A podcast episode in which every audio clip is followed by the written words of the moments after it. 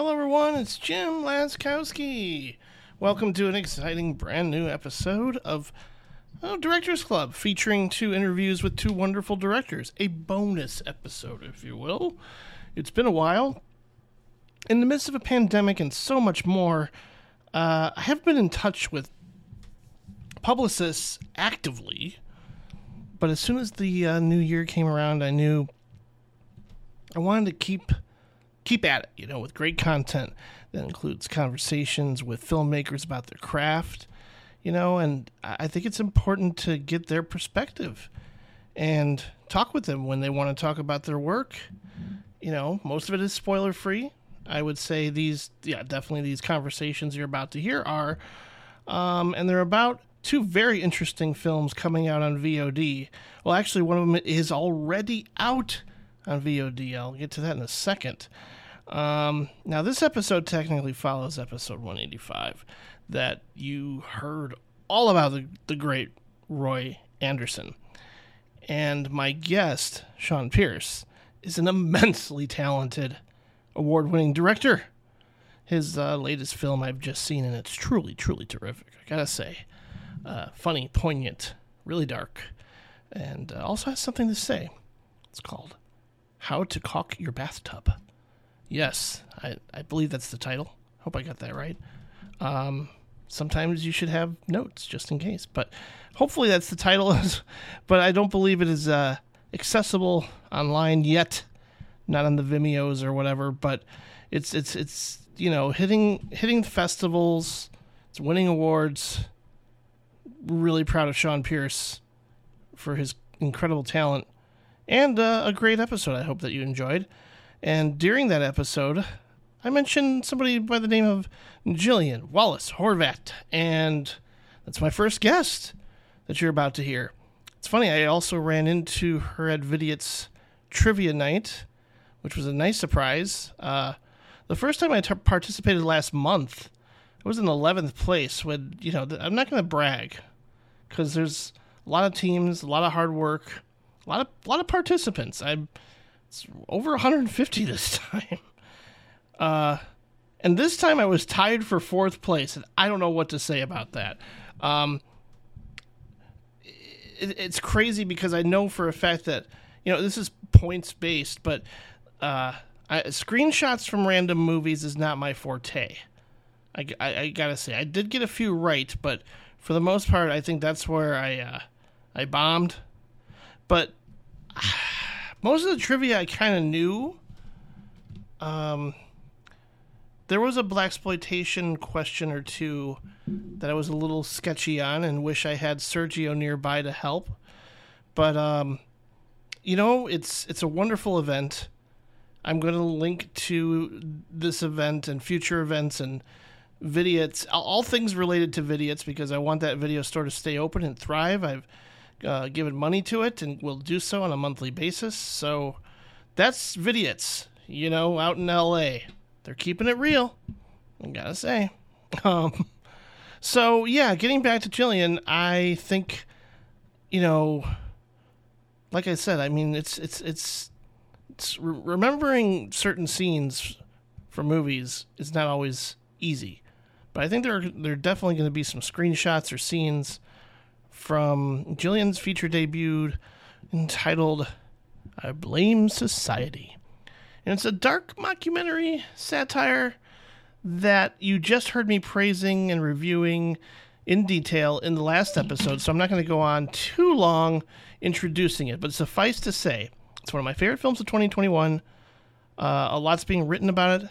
I can't wait to read it all, and it's uh, it's really fascinating and we have a good discussion, albeit short. I, I have to admit, um, this past week we had some of the worst weather here in Chicagoland, and the internet went down at work uh, while I was preparing, a, you know, a safe, quiet place for me to do the interview, and uh, I panicked and had to do it from my phone, but. I was a little bit more off my game, a little nervous maybe because uh, I wasn't in my comfort zone. I was talking over the phone, which is ridiculous. Like, oh yeah, that thing we all used to do all the time and stay up till two in the morning doing. Uh, yeah, I got nervous talking on the phone. It's pretty weird. So it's it's a shorter interview than normal, uh, but I think a lot of great points she brings up is worth hearing, as well as learning more about this film. Uh, so, I, like I said, it's this comes from a true blue cinephile, and you can tell that she's done a lot of great writing, documentary making, um, and her short films have won awards uh, at South by Southwest. And I tell you, once you see I Blame Society, you'll know why she's winning awards. So stop listening to me ramble on how you know great she is.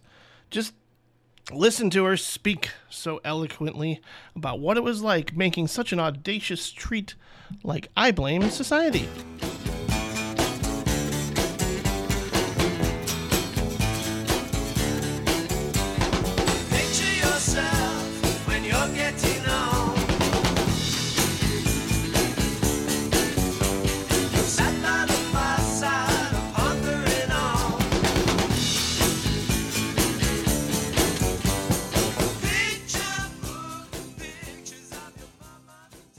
Yeah so just um, you know tell me a little bit about the inception of of, the, of this particular story and what motivated you to have it come into fruition. Clearly this feels like a passion project for you.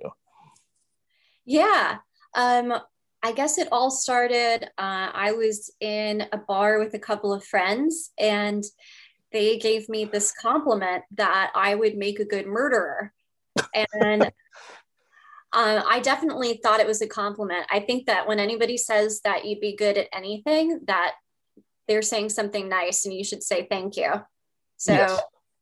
so you know, we were talking about um, what you know what it is what are the qualities that make a good murderer and it's somebody who has um, a vision of how they want to accomplish a goal somebody who uh, knows how to improvise when uh, things come up that are obstacles, uh, somebody that can can see a project through and that is self motivated and that is, uh, you know, can take criticism but, but move beyond it and and you know feels con- a sense of conviction behind what hmm. they're doing and won't be deviated from that goal.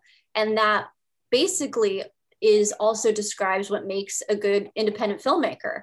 So when you know we put that together, I was like, ah, quality's a good murder means you know same qualities as a good filmmaker. That's interesting. And so that's kind of how the project started. Yeah, and it's it's incredibly successful, but you know, I think you you have this singular voice and originality throughout but did you study like maybe the mockumentary genre or were there touchstones or inspirations that kind of guided you i actually i actually thought of to die for a little bit watching this Oh, that's so cool. I actually I did um I just did the Switchblade Sisters podcast and they asked me what I wanted to talk about. I said to die for because I oh, thought cool. All yeah, right. Um yeah, like um you know Buck Henry was a mentor of mine. It definitely you know that's an amazing film and she's an amazing bad girl. Yeah. Um, and so i think that characters like that uh, are so cathartic to watch. They definitely allow us to act out on the aggression that we feel and in a healthy way so I, I, think characters like that are, are really um, they're some of my favorites for sure. Um, i didn't look at many mockumentaries per se or many found footage movies mm-hmm. uh, because most of them cheat. And so i didn't want to cheat during my film. I was like i was like i know that i want to be very rigorous formally with this film and i have my ideas in terms of that. So more i kind of was thinking uh, um, there, there is one film though that's not very well known that I, I think is an amazing found footage film. It's very kind of a found footage film before the genre existed, and it's this movie called Coming Apart with Rip oh. Torn. Have you heard of it? No, I haven't, but I, I love Rip Torn. So I'm gonna yeah. put this down on my list. I think it's from the it's uh, like from 69 or something is the year maybe. I'm not exactly sure but it was um, it's this movie about this psychiatrist and he um, you know, he has his sessions in his apartment and he is uh, taping these sessions, but he also is um, having affairs with different women, including his ex-wife and people, and um, and also affairs with his patients. And he's taping he's taping all of it through this hidden camera, but like in a little mirrored box, and it's a hidden like 16 millimeter camera. Um, and so the film is all this one angle lockdown.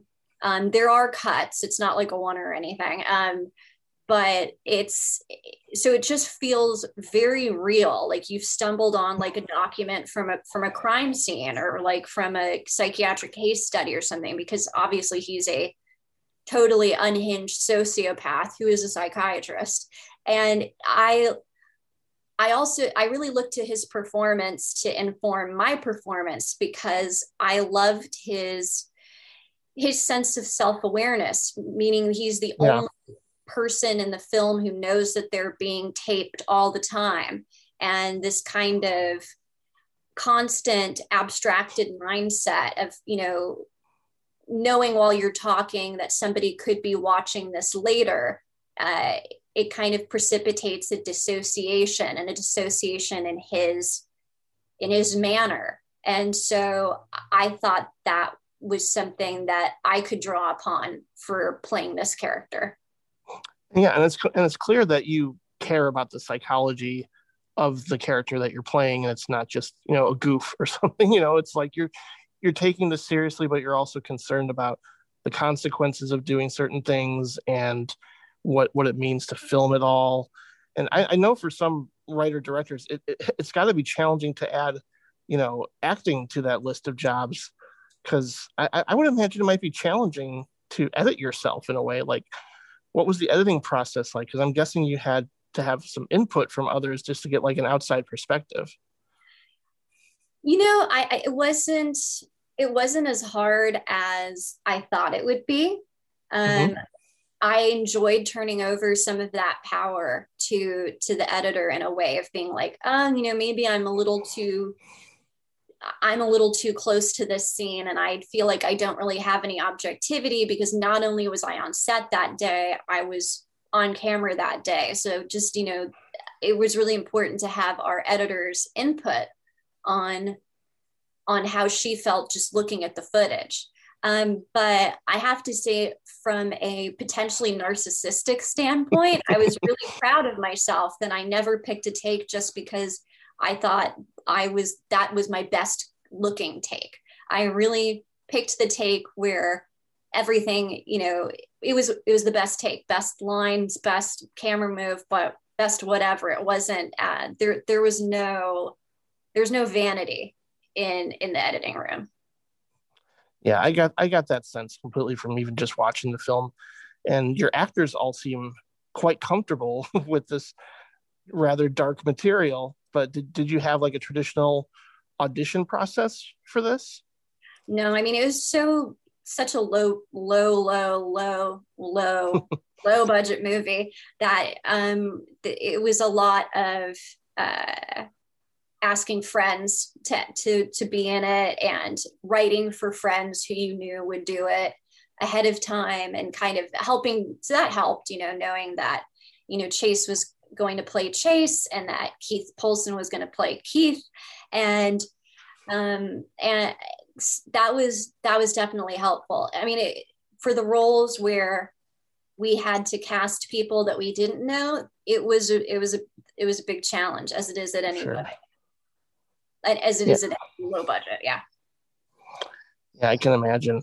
It's, but everybody's great, and it seems like everybody's game, and certainly you know how how things play out is a genuine surprise. I'm not going to go into spoilers, of course, but um, in the end, what do you hope you know that viewers of this film get out of this experience? Because I think you know with both this and uh, more recently, you know, promising young women, uh, I'm glad that these stories are being told. Really, you know, especially by incredibly talented and smart women like yourself. Um, would what would you what would you like folks to experience and and sort of think about when the film is over when they're done watching it? Well i really would like them to have um, to have been entertained and to have really run through a gamut of feelings as they watch the film. Um, i would like for them to have um, to have laughed, but also to have been disturbed, to have been rooting for her, and then also at times felt complicated about rooting for her. But in the end, to to understand her and and to understand where where women like her come from. Um, that um, that there are st- there there is still work to be done, and uh, you know, in not just in the film industry, but in in all industries where where women are struggling for wage equality, for parity, uh, for all of those things that you know the Me Too movement didn't didn't solve anything and it, except for getting rid of you know some toxic guys but just you know i it hasn't helped in the situation of um, a rise in representation and that work really still still needs to be done you know i've been looking at some statistics that um, actually um, job opportunities for female directors have decreased in the past couple years um, you know, it, they were on an upward trend, and past two years they've gone they've gone down. Um, Free the Work is a really great organization, and they've been kind of they pointed out that um, usually very few women direct Super Bowl commercials. Um, you know, it's always been like plateaued around four out of 50 or something. And then last year, I think there was like, or wait, no, it was like it, it was like plateaus like something like you know like nine out of 50 and like this year was something like four out of 73 and it just like it's just it's really bad and i think that uh I mean, there's nobody to blame, but you know, part of the the Me Too movement has meant that you know, I think that some men have closed ranks in the sense of they're like they're like, wow, you know, rather than like like feeling like their behavior is open to such scrutiny, that it might just be best to not have women around on sets anyway hmm. or in you know in pitch meetings or things that you know sure they might be called bigots but at least they'll have a job the next day you know? And yeah. so i think that the me too movement was amazing for opening a discussion and getting and realizing that people uh, you know want to see women directing and want to change the conditions under where they're working where that made that difficult. But i think the solution needs to be a lot more holistic and comprehensive than you know minor workplace culling it needs to be you know kind of a bit more ideological. And um, i hope that what my film does is uh, in in where it's successful and people enjoy it being like oh you know i liked watching this movie that this woman made and um and and that was based on you know her original idea maybe we should make more of those. I think that the more original ideas we see from women and but getting budgets for that that'll be useful. That's exactly my feelings when i was done watching. It's like this is what i want more of. I, I mean obviously a change has got to come and like you said the me too movement certainly initiated a conversation and there's an awareness now. Now i think the actions have to be put into place and more things have to happen. So we can get great art like this truly. I, that's that's how i felt for, for, for a little while now but your film sort of solidified that feeling and i'm really grateful for it. And obviously it was entertaining on top of all uh, on top of everything including its incredible message. It's one of the most funny movies and one of the most disturbing movies, and I'm uh, really grateful for it. So thank you so much for your film and your time today. I, I'm going to tell everybody to see it for sure. Thank you, Jim. I really, really, really appreciate that. Yeah, no problem. Okay, I look forward to your future work too. Take care. Thank you. Okay, bye bye. Oh, that went great, man. Wow. Um, so yeah, next up we have a talk with Mike P. Nelson, who previously gave us the Sallah debut, The Domestics, which played the Cinepocalypse, I believe, a few years back. But for his latest work, he is actually delving into the dun dun dun dreaded reboot slash remake. Um, you know, I remember when I went to the theater to see the Dawn of the Dead remake, and I was just like, nope, I'm gonna hate this. I just, I just know it. Fast zombies suck. But you know what? I wound up liking it. I think I still do. Um, so I, I, say that because that was a surprise, and uh, this 2021 version of Wrong Turn, well, it's more than meets the eye. It's a surprise as well.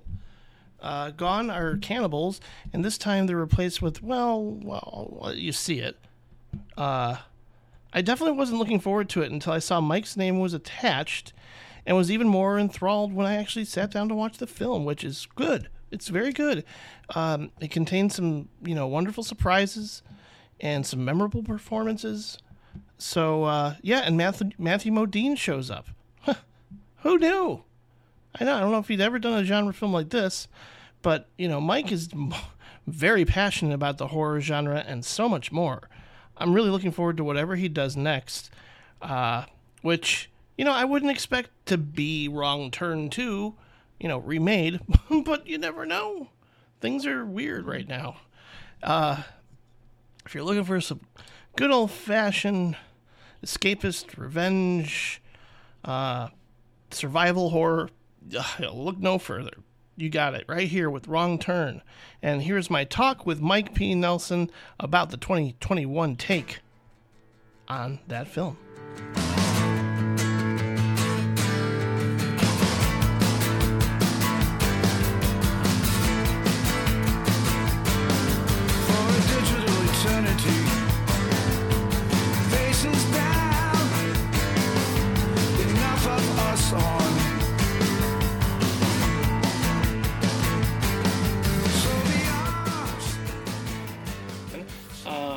Great to talk with you. I, whew, what a film. a genuine surprise indeed, because let me be honest, when I saw, when I first saw the trailer for the original Wrong Turn, I kind of went, do I need to see another retread of Texas Chainsaw Massacre, really? you know?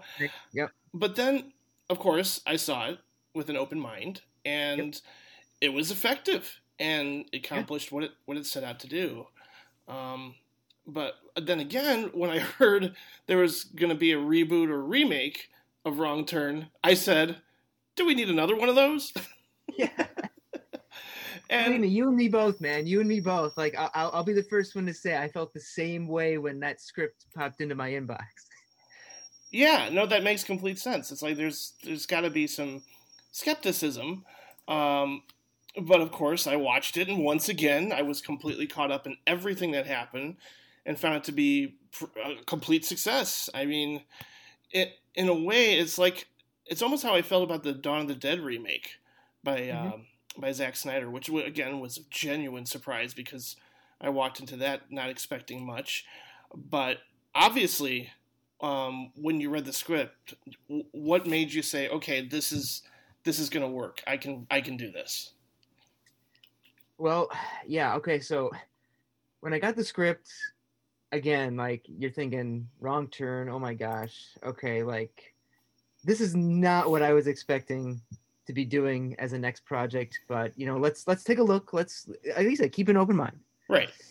And uh, read it, and you know, get through that first 40, 50 pages, and you're like, okay, this is this is pretty wrong turny. Like you know, it's it's you know young adults in the woods you know traps getting picked off I'm I'm I'm in I mean I'm into it. Like it's fun. It's you know it's nothing like hundred percent new, but it's fun.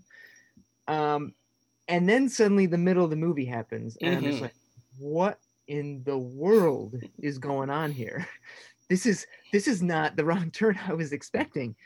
And um, to be honest with you, after I read the script, I I didn't know what to think right away. I was kind of like, huh and is and isn't this the original screenwriter of the original? Yeah, which is which is one of the reasons why, because like I do like the original Wrong Turn. I, you know, it's it's not like anything that like I, I, would like go out of my like I wrote home about or like you know freaked out about, but like I actually Same. really yeah. enjoyed it as a horror as like a slasher. you know, gory slasher movie. I thought it was a lot of fun. Um, but when I heard that like the original writer was doing, it, I'm like, okay, I was like, that's kind of cool that like the original writer gets to like revamp his own story. I mean, yeah, I can't think of other examples of that really. I mean, other than the Funny Games remake. Yeah, sure. You, you know, and, and so I was, uh, you know, honestly, I, I was, I was floored by it, but like also like I didn't know what to think of it right away. Yeah. But you know, a few days went by. I just let it kind of stew, and I couldn't stop thinking about it, and I couldn't stop thinking about like where the movie went and how surprising that was. Um, and I was just like, you know, I actually kind of like it. Like it kind of it started to grow on me as like, can you imagine making this movie and and having an audience feel the same way you did after reading it? Like and and that's kind of like where that what came to my mind was I was like a movie that like you think you are going into something thinking one thing and then you walk out being like what in the heck was what happened and i was like that would be real a really special thing. And so you know talking with alan uh, the writer and then um, robert kulzer the, the, the producer um, at Constantin it was it was so clear to me after talking with them that like they wanted to do something super new and super unique.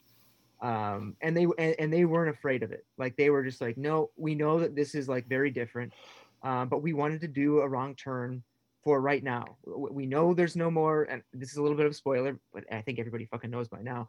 Um, there's no cannibals, and we know that's going to be a problem for a lot of people. Um, but you know what? That's that. This is the movie we want to make, and uh, what do you think? And I was like, oh my gosh, I I want to make this with you because just knowing that there were two people, the two main people involved, were so on board with doing something that bold and taking and completely re-envisioning um, this this this this uh, this franchise i was like i yes i'm in. And so i pitched and got the gig um, and uh, here we are. Like it was it, it was it was a blast. Yeah and you're right it's bold. And i admire that. I think that's exactly what makes it work and i think you have to take risks these days. And you know, oh, I was absolutely yeah, and and I was in a grad level um, class recently talking about horror and how I'm grateful when when genre films actually have something to say.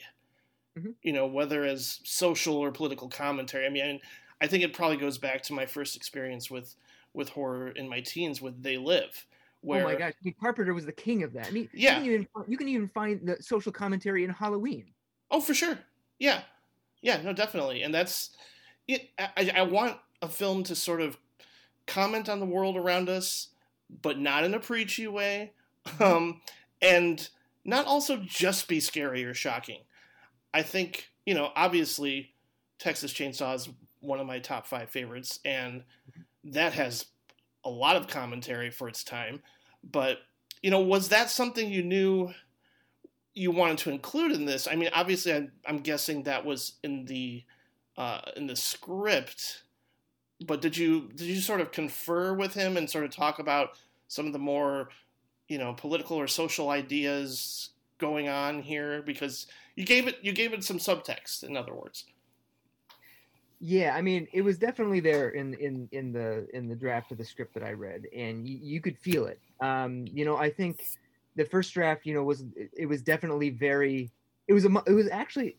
So we, we do have it. Obviously, it, it tons of it made it into the movie. Um, but it was it was actually even more heavy-handed um, in the original draft, and mm. we kind of we kind of uh, to, to, your point, we kind of like stripped it down a little bit, not to make it as preachy. Like there's still some moments, but we felt like the moments that were preachy in in the version that you see in the movie were moments that actually pay off later on. Yeah. Um, and so we got rid of the stuff that was really super in your face on the nose, and we and we really just like baked it down to the the moments that we needed to to get it across. Um, absolutely though, like I mean, when when it, when I read this, what what really stuck out to me was wow. It's really talking about you know um, where we are now. I mean, this was back in mm-hmm. 2017, and this was before 2020. Sure. Like 2020, like you know, the the bomb exploded but like you know in 2017 something was bubbling something was boiling you know and and uh and and alan could feel it you know i'm reading the script i can i can feel it and so it's like yeah there's this thing underneath it all that's like you want to stereotype people you want to judge people before you get to know them you are going to be you're going to get in trouble and that's going to be dangerous and that's what happens to all of our characters in this movie that's what's what was so unique is not only does it happen to our quote unquote protagonists which you know that's you know that's kind of the, the people that the story is you know centered around. But you can see it within our antagonists um, you know Mhm. both you know the the townsfolk and and the the foundation um, are quote unquote antagonists. They all it's like this triangle. They all do it to each other. They all stereotype each other. They all judge each other. Did i lose you? Oh no, I'm here. Oh, okay, sorry. Um, they they all they all judge each other. They all stereotype each other. They all assume the worst about each other, Right. and that gets every single one of them into trouble. And I loved that. I thought that that was such a uh, I thought it was such, such a great theme, such a great message, um, such a challenging message because there, there wasn't necessarily um, the the clean cut bad guy and the clean cut protagonist. And I know a lot of people don't like that. Um, and we knew that that would cause some, some issues with some with people because you know people want to see people want to see a point of view, but they almost want to see a point of view where like you know they can pick a side. And it's been interesting hearing people's conversations about this movie because people there's some people who love that they can understand the point the the foundation's point of view Mhm. and kind of like be like, you know what, I, I I get it. Like they're not perfect, but I get it. And then there's some people who are like, I don't like that. I don't like that I like somehow side with these people who are like mauling people and burning their eyes out and like, you know, doing these terrible things. Like, and and I think you know it, that can get confusing to people, and I think that that's also okay. I think in storytelling, and especially a story like this, I think the world isn't as cut and, and dry as as as we we want it to be. I think you get to know somebody who you might think is a scary, maybe um, uh, uh, a person with with very different views than you that you know you don't want anything to do with because oh I know that they're they're not good because they think this way, and then you sit down with them and you have a beer, and then you realize, oh shit, okay, I, Yeah, we're I human. didn't realize I didn't I didn't realize that you know, and, and that doesn't mean that you have to agree with them Right. but it also means that they're a fucking human being you know and and and there's there's maybe reasons why they they believe something. Um it's i don't know like it's it was a really interesting exercise that that alan you know uh, put on the page with this and you know it was something that you know playing with it in a horror film i thought was was going to be a really you know exciting experience and it was. Yeah, and it creates that gray area you're mentioning in a way that uh, made made me think a little bit of uh, Midsommar because at first you're very judgmental about this community and what they're doing and how they're doing, you know, their way of life. And it's certainly very different than the way we're used to living. And at the same time by the end you know the the, the lead character um, played by Florence Pugh finds her sense of community there you Yeah. know? Like she finds a connection that she wasn't able to find back home with her boyfriend. So it, it sort of plays with your expectations a little bit. And uh, obviously we can't go too in depth with the plot details here but yeah there's just sort of a, a little bit of a similar arc and kind of a surprise too. Yeah. um you know with charlotte vega's character but i'm also curious about the casting process you know how did you know that these were the right actors that you were looking for? I mean bill sage has been in a ton of stuff and of course matthew modine was a welcome surprise to see as as the father here. Um, but most of the uh, victims quote unquote were new faces for me uh, but I, I definitely thought charlotte vega was you know commanded the screen quite well at times. So how, how did you know that these were the right people for this story well you know we, we went through you know we went through casting like like any movie does and um you know charlotte was a name that came up in in a group of of actresses and uh she really there was something that that struck me about her just as somebody that was uh somebody that you could connect with. You know what I mean? Like Yeah. somebody that like felt very real, um, that didn't feel like you know, um, like an actress in a horror film. You know what I mean? And Totally. and and I like that. And you know, I I watched uh, one of her films, The Lodger, and she, uh, which was this this kind of spooky supernatural um, um, ghost film, Hmm. and she was such a presence in that movie and just carried that film all the way and i was like man we need somebody like that in our film like i mean jen is the lead in this movie and you have to like be with her every single step of the way. Uh, otherwise it, it the film is going to fall into the typical like horror you know what i mean you could say that i mean the same thing like you look at like a movie like Midsommar and florence pugh like you can't stop watching her. Like she commands your attention every moment. And um so that's super important like and that to me is so much more important than star power so much more important than you know somebody on instagram with you know 20 million followers. Like you know and and and but like you know making a movie you know making a, a, a multi-million dollar movie like you'd be surprised like how many how many directions you get told like well how many followers does she have? Wait well what has she been in? It, it doesn't matter. Did, Right. did you see how awesome she like she's amazing. She's a great actress. Like we need her in this movie. And um again it, it speaks to the it speaks to the um the the sense of community and the um and the crew on this and you know the, the producers and even i mean i have to give the studio credit for just like for saying yes like if you believe in this mike we're going to go this direction. And uh you know that's that doesn't always happen. And so we got charlotte. That was a blessing um and you know i don't know what the movie would have been without her she's fantastic in it um and then of course matthew modine came through and you know he really liked the script he was like kind of like whoa I, i've never done a movie like this before Right. like a lot of fun you know but he also you know one thing that matthew modine you know said was you know he goes i get this like i have a daughter that's Sure. about this same age and i'm just going to do and do things that i would do as as my as a dad to her you know and and i thought that was just really great you know he's he wasn't trying to be an action star he wasn't trying to you know you know load up all of his guns and go out and start shooting people that you know could have taken his daughter. He just wanted to go find her.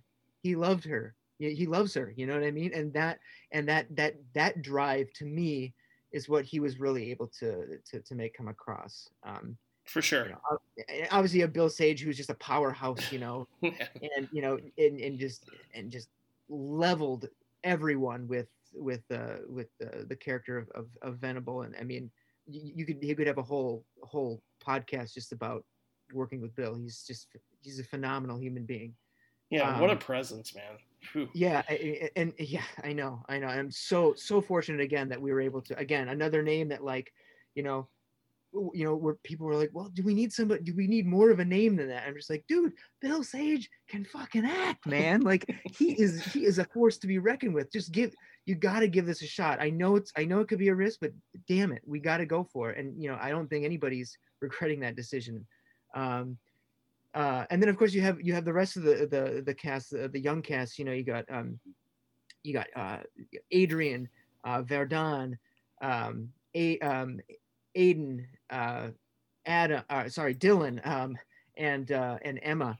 Um and they were i mean I mean it's a big big cast of young people and these were all people that i was able to look at their work and they all were like they all were like the ones that sh- that were shining. You know what i mean? Oh yeah, you believe that they're that they're friends and that, that, that they have a camaraderie together. Well, and, and what was cool about that was so after we cast the movie, it was it was a matter of you know I I reached out to all of them and I connected them all, and I Hmm. said okay everyone, um, I know we start shooting in a few weeks, but before that happens, I would now I know Char- it was tough for Charlotte because she was she's from Spain so she wasn't here at the time, um, but everybody else was was either in uh, L.A. or New York, and I was like I would really love for you guys to hang out over these next few weeks before we start shooting. And they did. They all got together. They all, you know, connected online. They all emailed. They all, you know, got on the phone. They all, you know, Skype, whatever it was. And you could tell when they came to set, like they already knew each other. and it was so awesome to have that Yeah. um, from the get-go and um and it, it also just showed like you know how professional they were at this that this is they really they really wanted this to work and it was all i mean every single one of them that i talked to they all mentioned they were like so this is like a this is like a this ensemble of, of, of young people.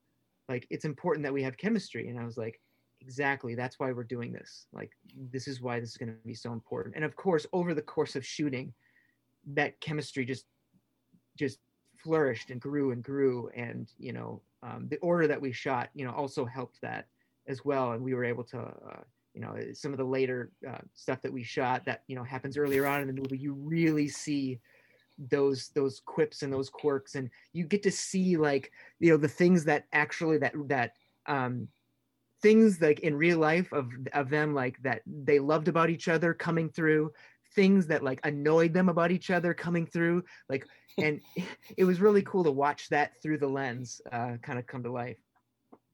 Yeah, and again, like it's it's it's important that the audience actually cares about each of them, and that they're not just all, you know, stereotypes in a slasher movie. oh, I you know, because then know. otherwise it's like, oh, I just can't wait for that person to die, and I don't know. There's there's fun to be had in that experience, but uh, not not so much lately, especially as I'm getting older. I'm actually like, you know, having more empathy, and Yes. Like I, I don't want to watch that type of horror movie anymore, where it is really just like here's a bunch of annoying annoying characters getting killed off randomly. Um, Oh, I know. I and that that's I, I can't agree with you more there. Like, well, it also creates the the feeling of fear mm, and dread um, watching the film. I think escalates because of that. Because if you like these people, and especially the characters that you know aren't going to make it to the end, and then I mean, you, you have a character that that dies, like it's so important that like you feel that that it's not just fodder. Um i hate when movies do that. Like Yeah. it, it's it, it just it's such a trope and i think it's a it's such a tired trope that that just that needs to be reworked. Like i think we're over that. We, we've we've we're over the hump with that stuff right now. You know what i mean? Like you i think every single character you put on screen um, there needs to be something about them that you can connect to um, as small as it may be um, especially in a horror film because uh, moving forward if something happens to them you want to be like oh shit. Um, and, and not to mention like then you have the other characters in the movie that have to react to that um, in a way that like feels uh, feels heavy you know? They Mhm. keep so many horror films you know somebody dies and then they move on. And you know that was something that we wanted to do with this that do something so different with this was you know when our first character gets it you know you're just kind of like you feel this pain that this group is experiencing and you feel like uh, that death carries through the rest of the movie It's so visceral. it's one of those moments where you're like, oh my god. Uh, and and to me, like you know, like we're talking about, the the violence is in service of the characters and the plot, you know, and it's not gratuitous. It's not done for shock, Mhm. and you know it's gonna it's gonna cause these characters more fear and more dread. And I uh, I certainly appreciated that, but I'm also curious about how do you collaborate with your crew in making sure it's as effective as it is because you know that first kill man that, and it's so beautifully edited i can't say enough good things about that sequence um, Oh, thanks, man. Yeah. Um, you know, again, I think you have to go in with a clear point of view right on what you want the scene to be. Um, the scene is always going to slightly change and differ from that initial vision, but I I think you know I was listening to a um, to a uh, an interview once with um, uh, David O. Russell, and one thing that I felt like was super smart that he said was, um, you go into a scene, um, you can't just like he goes if you go into a scene just like, well whatever happens happens, uh, and you want that feeling of like you know you know organic filmmaking nature he's like you're not going to get that. He's like if you can go in with a clear point of view and a vision um the universe is going to know that you have that vision. And things aren't always going to end up the way that you wanted them to but there's the opportunity that they can be better um, Mhm. so if you go in with that clear point of view i think like that's that was such a an eye-opening thing. So when you go in you talk to your crew. You say this is how i want it to be. I want it like this. I want it like this. And suddenly as you start working with it you find all these different little things that reveal themselves as wow this is even better than we were expecting or wow this this feels even raw or worse you know what i mean? And so yeah. and then suddenly and this isn't all the time but a lot of the times the scene becomes better for it you know um and, and i mean that i think a lot of that was was for that sequence from from when the tree was rolling to when you know to when um, our character is is crushed um through through the the the, the heartbreak of, of of those characters dealing with that that death hmm um, it was finding those things, knowing where it needs to go, and having the idea and that vision. But then, like for instance, uh, when the characters are, are freaking out after they find that find the body, um, that was a moment where I had all the the actors come out onto that hillside. Gary was uh, the the body was crushed, and um, I said, "Okay, let's talk about this. How do you how, how do you think you'd feel about this?" And we sat there on that hill, in front of that dead body, talking for about an hour.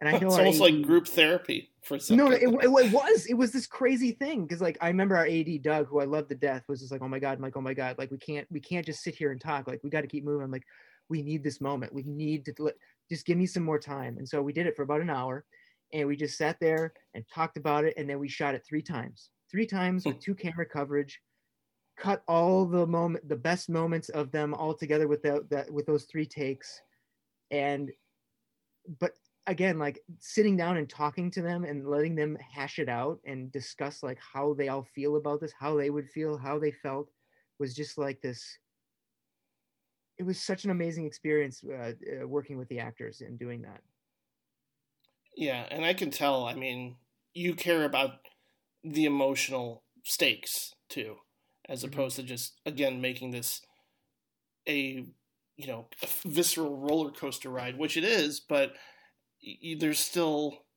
there's still weight behind everything. There's still depth to the Yes. characters, and I think you accomplished that here. But uh, you know, for my last question, I just want to know in general, what do you hope you know people get out of the experience of seeing this? Because a lot of people I talk to want want to escape, especially lately, from the horrors of the world, and but I I always make the argument that I think confronting it in a safe space for catharsis is actually really beneficial, you know, for for your psychological health.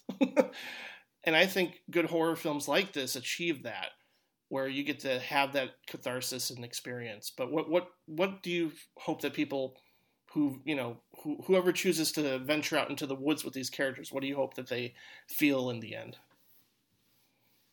You know it's funny because like i um um, my grandmother, who's like 96 years old, um, she's never seen any of my movies, and it's probably for the best. But she asked me, I, I've shown her trailers and stuff, and, and some clips, and and so like she's gotten a little taste. But she often is like, "So you really like this stuff? Why why do you like all this this blood and and these and you know this killing and and and this scary stuff? Like I don't understand it." And I and I tell her, I'm, I'm like, I love the feeling of being scared and if I can do it safely in a dark room, um, and, and and have my my senses sort of assaulted, it it's a feeling that actually makes me feel good. Um, yeah. I don't like I, I I I have a really hard time um, confronting like real life violence and and stuff like that. It's, it's Oh a, sure. it's a difficult thing, and I think it is for a lot of people. Um, but when it comes to storytelling and experiencing some of these things in a space like in a theater or, or in your living room, um, you know, I really I think it's I think it is I think it's a healthy thing. I think it's um, I think it can be an enjoyable experience. Um, and that's the way that I look at it. Um, you know, I think that you know, especially with horror and going back to what you said about learning something when you watch a movie. I think you know, with a movie like this, I hope that people can look at it, they can sit down and watch it. Um, they can have a good time. They can they can you know experience all the thrills and the and, and the excitement and the and the violence and and and, and be really shocked at, at times. but also they can they can walk away being like they can think about you know what they the way that they think in, in their own life you know mm. the hmm. way that you know or the way that they see things now and the way that people you know are so quick to judge the way that you know it's so much easier for us to write a lewd comment towards somebody on reddit or on facebook than it is to like sit down and talk with them face to face and understand yeah. Um, and i think that's that's just where we are right now and i think it's really sad. Um, i think there's that lack of human connection that has made us actually even worse and more judgmental and i think you know that's something that i'd love people to, to take from this from this film. Yeah and i'm i'm glad that you brought that to this film because again my my initial impression was going to be an, another remake huh? Okay. But i also saw your previous film and thought that was quite good man and so i was i was anticipating this based on your name and it it really was really was a success. I I I can't wait for everybody to see this, and I'm going to tell all my friends and obviously all the podcast listeners will undoubtedly want to check it out because they're huge horror fans. Oh man, well, I really appreciate that, man. yeah, no do. problem. Thanks for your time, Mike, and and again, congratulations on the film, and I'm looking forward to whatever's next. All right. Well, thanks so much, man. It's been a pleasure. Um, uh, let, let's do this again on the next one, please. Absolutely, man. Okay. Take please care. Please visit directorsclubpodcast.com for more bonus content as well as regular director centric episodes. Follow me on Letterboxd and now playing Jim. And get ready because uh, in about a week or so, some bonus episodes are coming, some big ones.